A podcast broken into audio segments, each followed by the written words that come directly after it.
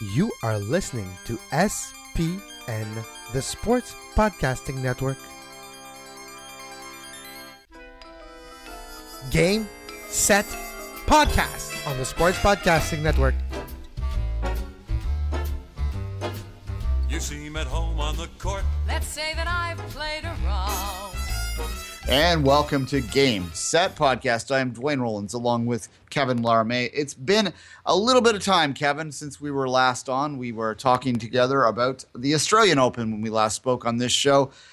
Lots have happened, but we're going to focus on Indian Wells and some of the controversy that's coming out of that. But before I do any of that, Kevin, how are things down your way?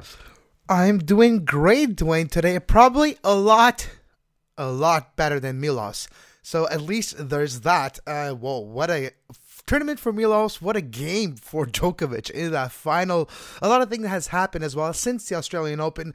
We talked about Maria Sharapova and the Meldonium and the scandal. We talked about this on the Five Rings podcast. So if you're interested on knowing what Meldonium, what does it do, what type of substance of compound, and what actually is the benefits, the the effects of Meldonium, just go to the Five Rings podcast of last week to get your 101 on Meldonium. Yeah, we're not going to dwell on that too much because there's been more juicy stories that have happened since. Talk about yesterday. Yeah, and, uh, but uh, but before we do that, let's start, Kevin, uh, talking about the tournament itself, and and I want to focus on the loser of the final because a we're Canadian, yes, but b I think he, in many ways, outside of the final, his strong run. I'm talking about Milos Raonic, obviously. Uh, his run to the final was was quite remarkable. He continues to improve every game. That said, Djokovic is a step too far at this far for him at this point in his career, or there's maybe a mental block there. I'm not sure because certainly to lose 2-0 or 2 love in in the final was was not something that I was expecting after watching Milos just run through the tournament, Kevin. But uh, No. just, just your, your thoughts on, on Milos's run. I think the way you mentioned run through the tournament is the best way to explain Milos's result in that tournament. He was a 12 seed heading into the tournament in uh, California, Indian Wells. And yes, we all know Milos Raonic is, uh, has a, one of the best serve on the circuit and has had great success in 2014 in those tournaments, Indian Wells, but never reached quite a stage like that final. In this tournament, he was not even bothered before being in the final. And then Djokovic decided to just be Djokovic, play one of the best game I've ever seen, and he did not even play well in the second set, according to him. He was like, "Well, I started the match pretty good, six two. I was g- good first set, but second set I wasn't necessarily the, the type of play that I would have liked." And you can tell in Milos Raonic's voice when he was doing the post game commentaries, the press conference that you uh, was available on YouTube, that Milos Raonic said, "Yeah, yeah, well, Djokovic is the best player on the planet, and it was showing on the court today."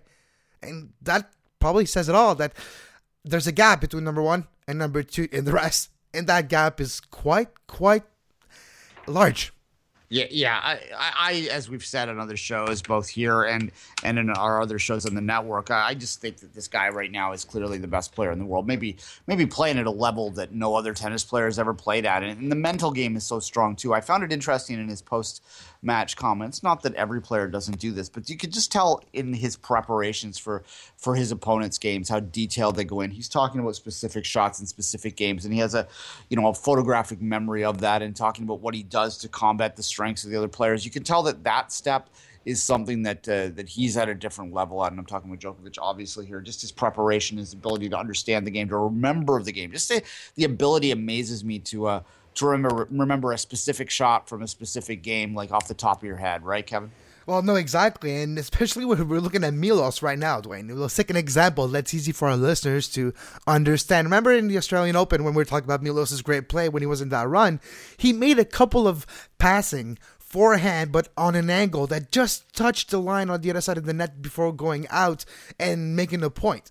Well, Djokovic noticed that improvement in Raonic's shot and was placed exactly the right spot to just kill the ball, finish the point, and get the point right there at a couple occasions, especially in the first set, that destroyed the mental of Milos, that destroyed the confidence of that shot that Milos have gained since the beginning of the season.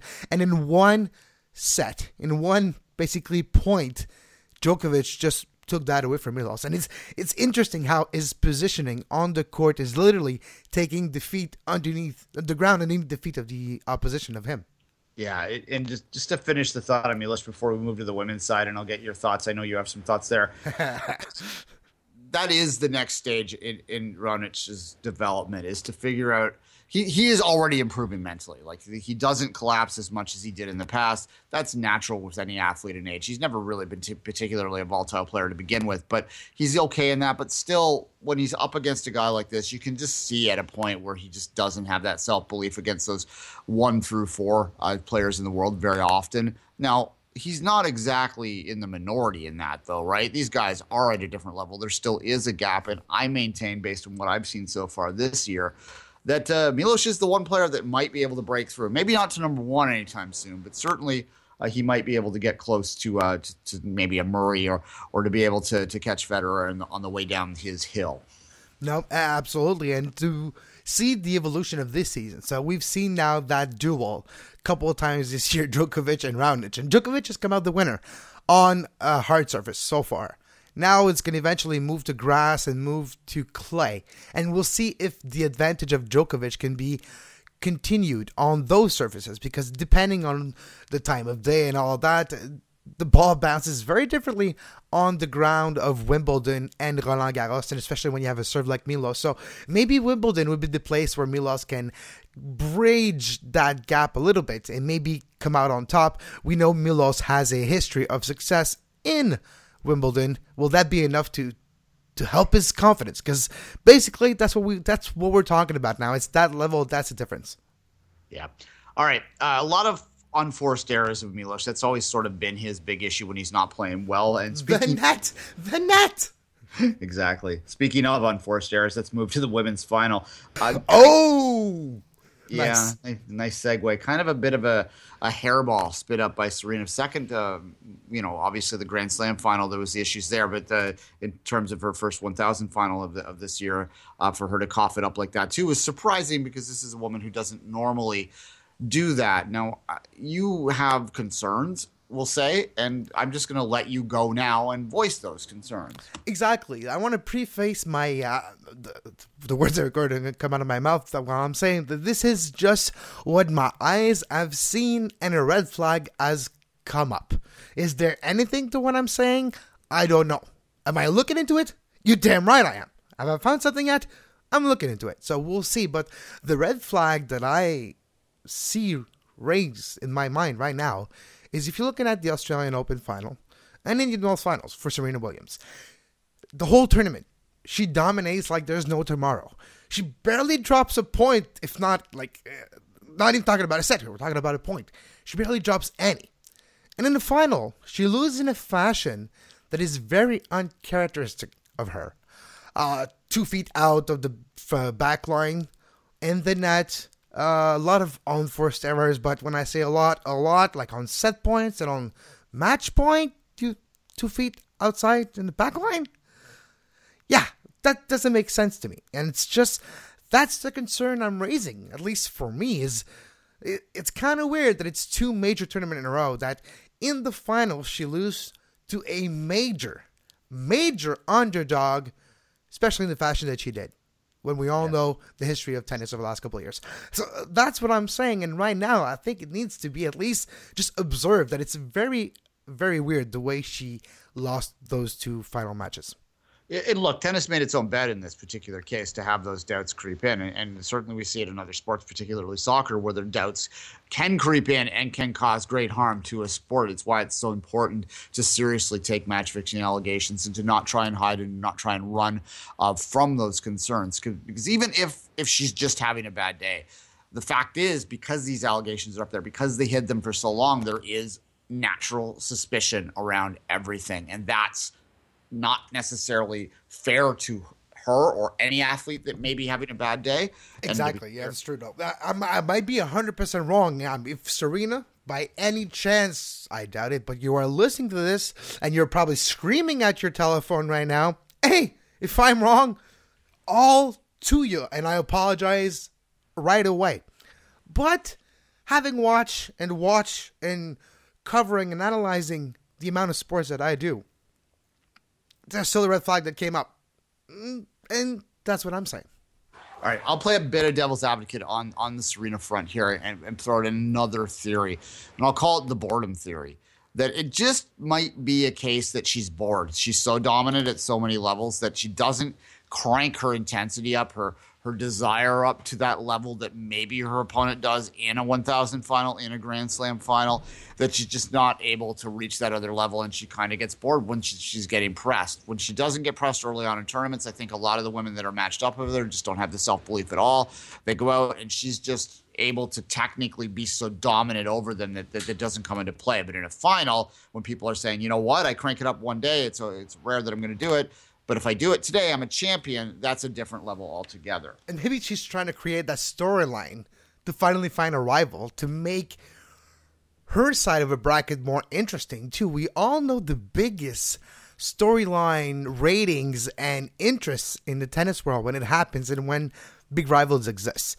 When Billie Jean King played Steffi Graf for the first time and it was important, a lot of people were watching.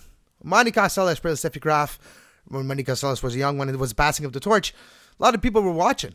If Serena can find that rival, that next superstar is going to push her, it's going to bring, unfortunately, women's tennis to higher level. But what I mean by unfortunately is it's unfortunate that the storyline is not there now because Serena Williams is so dominant that she needs somebody else to help her, well, get rid of that boredom. Yeah, and, and look, uh, we do, and we've talked about this. We talked about a lot of this a lot in the Australian Open that the women's game wasn't as compelling to us because there wasn't those natural competitive games throughout the tournament. Then she, you know, went and turned it on its side in the final, and that made things interesting. And maybe we need to pay more attention now but certainly it has suffered in recent years for not having sort of parity. Like, well, there's parity maybe below her, but there's not necessarily parity at the top, right? Like, there's one dominant force and not a lot, not a lot of others. Now, speaking of which, this is a natural segue. Hey, wait, wait. See, that's how we need to. Say, that's how you need to say this. So we should send the tape of this show to the director of the Indian Wells tournament because this is how you talk about women's tennis. All right, Raymond Moore is the gentleman's name. If you haven't heard it by now, and of course uh, the comments that he made today where he basically said that they get down on their knees and thank the men every day, which is oh my god, I don't even know where to start. I Uh, was first wondering where he was going, and I was like, "Damn, really? Well, wow, yeah. Oof. Serena's credit, she did. I don't think any woman should be on her knees thanking men for anything, is what she said after the fact, and that that's the right approach to be forceful, to not give it too much credit credence, but to also just forcefully say it's wrong to say. And look, I mean, there's no doubt that those attitudes are out there, and we'd be delusional if we didn't think that. And we've said to ourselves, and I was saying this conversation with my girlfriend today when it came out, and she was, as with many women in the world, she was pretty angry at this stuff. She's a sports fan, so she's on top of it. She knows all this stuff is going down. And I'm like, you know, had he just said that the women's game has suffered from a lack of rivalries in recently, or that Djokovic and Federer, their rivalry is driving the sport forward, and, and they're kind of right now the women's game is not as interesting to people, and, and that's a problem. Then you know, if you say it in those terms, as I just said, then you're not being sexist, you're being descriptive, right? But the problem is, I don't think Raymond Moore was looking to be descriptive. I think Raymond Moore, based on what I heard today, is sexist. So it's kind of hard to get past that. In which case, you just have to go like, at what world is this man living in that he thinks that he doesn't give his head a shake and thinks that he shouldn't say this stuff? Even if you think it, you sometimes shouldn't say it. Like, where is the filter, guys? And we're talking about here the only other tournament outside of the four Grand Slams that has women and the men playing at the same time on the same venue in whole of tennis. And it's director of that tournament that says those comments. Maybe he shouldn't be director of that tournament anymore. Yeah, it's it's it's, it's an odd thing. And look, the thing about it too, and what I just said, it, it, it's I, it's right. I think it is the men's game is more compelling right now. Um, but Not more attractive, more compelling. It's different. in the past, however, I remember growing up during the height of the, you know, your Steffi Grafs and all those, the Monica Seles and, and that era there, there was a lot of great women's tennis that was out there. Mary Joe Fernandez. I'm thinking of all these players at the top of my head that that were great, great players, and the women's game was very deep and very compelling at that particular point. It's a little before my time, but obviously the Chrissy and the, the Billie Jean King and Martina and all that era there is a massive part of the growth of tennis. And I, I think the Billie Jean King did more for than almost anyone in America, certainly, to drive this sport and make it the mainstream uh, sport that it is in many parts of the United States, and, and the, the Grand Slams became very popular. Obviously, the Battle of the Sexes back in the mid 70s, I just watched a documentary about that the other day. It's a fascinating sort of thing that really drove this sport forward. So, like to say that the women's game needs to thank the men for anything is to completely ignore the history of the game beyond anything else. Yeah. And he's well, exactly. There's no other way to put it. And those comments were out of line, out of place. He immediately, when the words came out of his mouth, like trying to work his way around it. But it's not just the words. It's how you say it. It's the complacency that was behind the words and the mannerism behind the words that actually raises troubles as well. It's not just saying that the way he said it, but it's the meaning, the intent, and literally the window into his mind, the window into his thinking that we saw on that podium in front of that microphone. And quite honestly, he should not be the director of Indian Wells going forward. It's that big of a faux pas. It's that big of a mistake. It's that big of a oh, I was gonna say non-forward thinking, more of a uh, well, twenties type of thinking. Even even then, I think people in twenties were smarter. So uh, I think it's a mis- misogynistic type of thinking that has no place, especially in the position that he has in 2016. Yeah, look, I don't. Let's move on from him particularly. Exactly. Djokovic was also asked this about the part, the purses in, in particular, and this is where you get conversations that are, are, frustrating because the women's purses, for the most part, are, are lower. And a part of that, this is a complicated question, and bear with me, people, in many ways, because often Indian Wells is an exception. So it's, it's irrelevant in Indian Wells. They, they, should be equal purses there because they're both coming in from the same pot. It's both the same ticket sales, it's all in the same venue.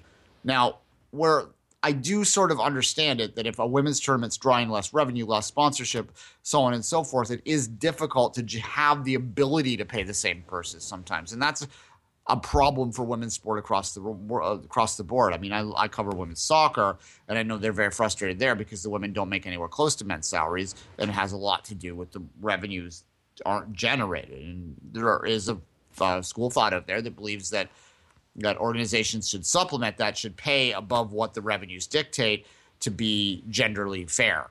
Um, it's a difficult question because you can't bankrupt sports too, right? It's, it's it gets very complicated, and I think Djokovic he probably should have shut his mouth. Like there's no doubt, and the way he framed it was terrible. But I, I do understand that kind of financial argument. It's kind of cold, but I get it, Kevin. Yeah, there's a certain part of elitism too when we come to that higher up of tennis sometimes it does shine through in the way they answer question.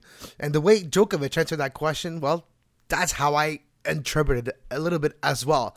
It wasn't bad the way he answered it in a way that it wasn't uh, controversial as Moore's comment but it was in a way like well, you know, it's because we generate more attention. It's because there's more publicity.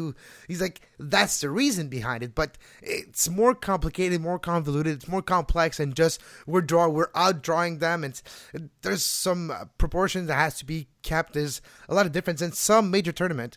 Uh, I think uh, most of it, if I'm not mistaken, maybe outside of the U.S. Open, has equal pay for the men and the women. So that is actually a step forward. But at least more tournaments should have done the same thing in 2016 because, well, equal work, equal pay. And it sounds stupid because it's 2016. I, know it sounds stupid to say it's 2016, I know, but that's how I was raised, right? So, yeah, look, I, there's we're um, you know of a generation younger than obviously Raymond Moore here. Maybe a couple. a couple, yeah, like even even me.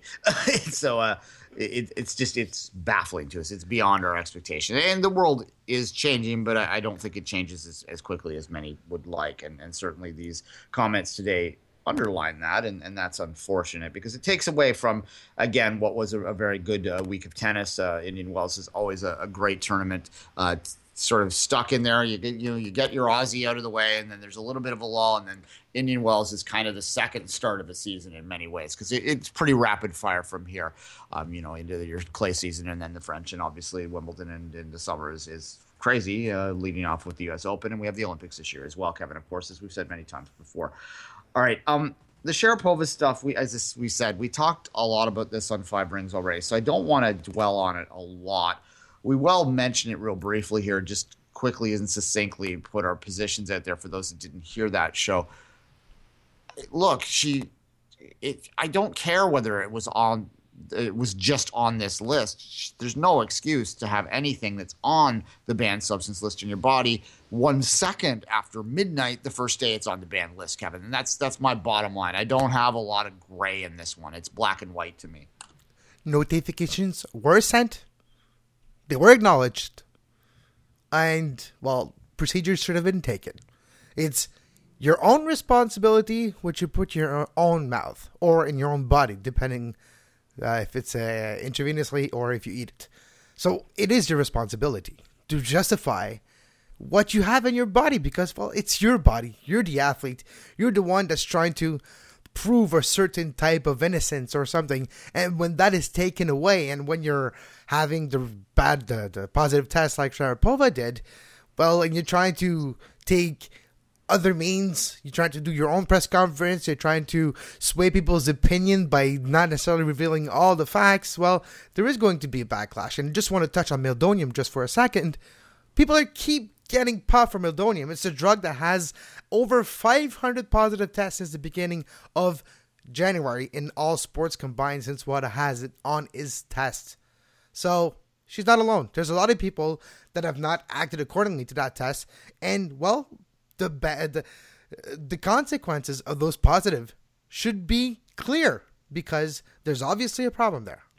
Yeah, and, and it, it wasn't a banned substance prior to this January, Kevin, but it should have been. It's clearly a, well, a it is performance enhancing drug, and that's the bottom line on this one. And you know what? Um, uh, there's a, I think it was our friend Evan Dunphy, if I'm not mistaken, I might be, but I've seen this on uh, Facebook this week, and an athlete that we both have collaborated before with that said that if a legal drug is more prevalent in an elite athlete group than in the normal population, in normal intake of what an ill or sick population would take that medicine for, there's a problem there, and that is not legal anymore. It's just the the attitude towards taking that substance itself should be considered enough to be a bad substance because, well, it, it's the principle as well of taking something that helps you get better. Is it legal or not? But it's the principle of, look, I'm taking this pill here because it makes me a better athlete. This is the principle that we don't want. Not the fact that this pill is okay and this pill is not okay. And that's sort of the feeling that's coming out as well with out of this story. All right. As we said, Five Rings is where we covered this in, in a lot more detail than we did today, but certainly uh, the attitudes that we just expressed were expanded upon in that show with a lot more detail on the drug itself and, and sort of why it's a problem and, and, so on and so forth. So we encourage you to go listen to that if you're interested in more. I just want to do a short, uh, short little touch in, touch base today with Game Set Podcast. Uh, Indian Wells, uh, as I said, sort of establishes the, the, the spring season. It's first day of spring here in in the Western world, in the northern in the northern hemisphere. So uh, good times, good times, and the good weather's coming, Kevin. We'll probably come back just before the French Open for another one of these shows, but uh, I'll let you uh, give your final thoughts and then say goodbye. Stay tuned to the Sports Podcasting Network for all your sports audio need. And until then, have a great tennis, folks. Ah!